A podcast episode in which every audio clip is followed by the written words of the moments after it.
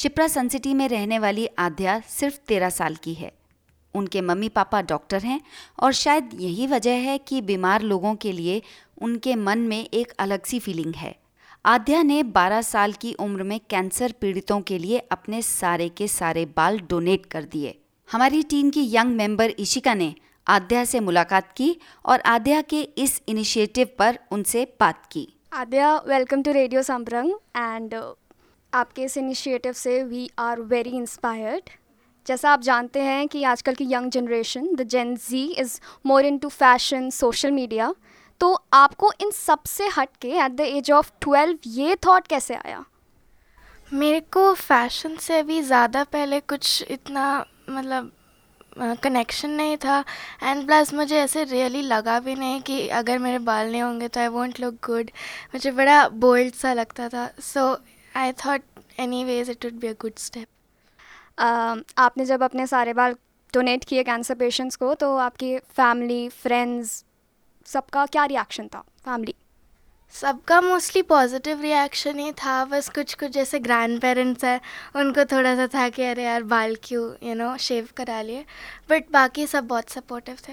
What about friends friends को भी बहुत अच्छा लगा। वो तो ऑब्वियसली एवं मज़ाक मज़ाक उड़ाते थे बट इंटेंशन उनका हमेशा अच्छा था and they were very supportive आपने कभी दिल पे नहीं ली ये बात?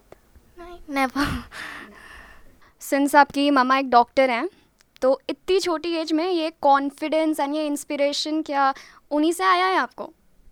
मेजॉरिटरली हाँ क्योंकि मम्मा भी बहुत ज़्यादा टाइम्स पे एकदम यू नो बोल्ड रहते हैं कभी घबरा के नहीं करते कि अगर ऐसे कोई बोल देगा ऐसे कोई बोल देगा वो बस करती हैं।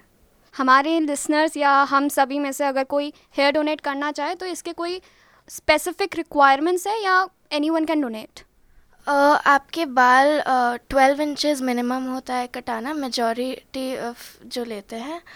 और आपका बाल अगर ज़्यादा अच्छे हेल्थ में हो देन इट्स बेटर बट कोई भी कर सकता है। बालों का क्या होता है मतलब जब वो डोनेट हो जाते हैं? Uh, बहुत सारे जैसे डोनेशंस उनको मिलते हैं बहुत एरियाज़ से तो वो सारे हेयर्स को टेक्सचर्स और कलर्स के अकॉर्डिंग सेपरेट करते हैं उनकी विग्स बनाते हैं और फिर उनको सप्लाई करते हैं कैंसर या कीमो पेशेंट्स को। आपके माइंड में ये आइडिया कैसे आया? कैंसर अवेयरनेस के लिए कुछ करना चाहिए। मेरे को बाल तो अपने बहुत टाइम से शेव करने थे बट देन आई थॉट कि अगर मेरे बाल ऐसे ही वेस्ट में चले जाएँगे इफ़ मेरे बस बालों से जिनका वैसे भी कुछ नहीं होने वाला है, वो किसी को इतना इंस्पायर कर सकता है या अपने आप को एक अच्छे तरीके से देख सकते हैं तो वो मेरे को बहुत कॉन्फिडेंस देगा। Who told you about all this information पहले तो मेरे को इंटरनेट से काफ़ी कुछ पता था कि ऐसे डोनेशंस होते हैं कीमो पेशेंट्स के लिए।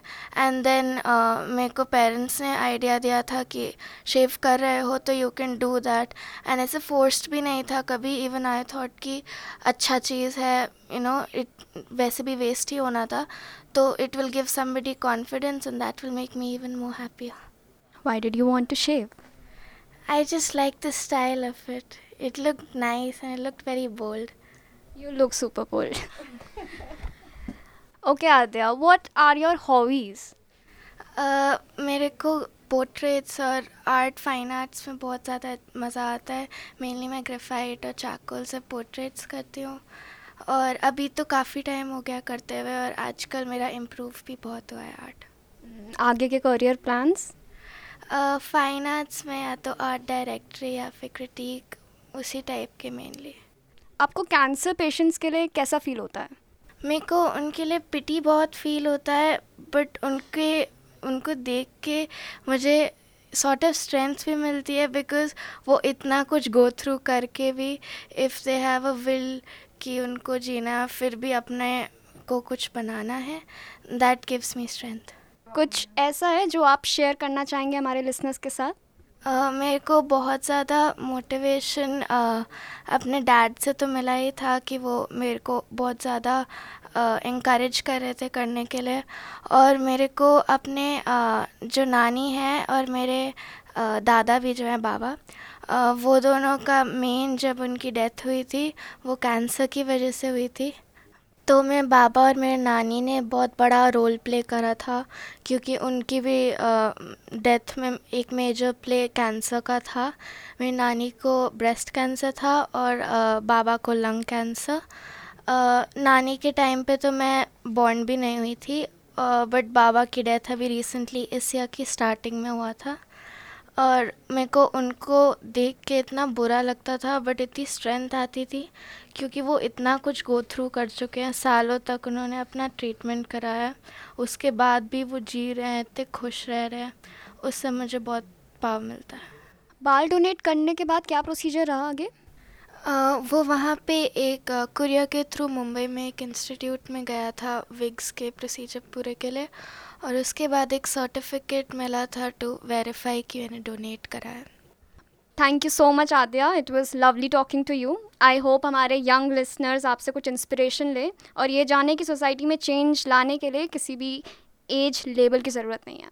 थैंक यू वंस अगैन इतनी छोटी उम्र में कमाल का जज्बा है। इन बच्चों को देखकर लगता है हमारा भविष्य सुरक्षित हाथों में ही है। आद्या से इशिका की बातचीत आपको कैसी लगी? मुझे feedback at radio Sabrang dot in पर मेल करके ज़रूर बताइएगा।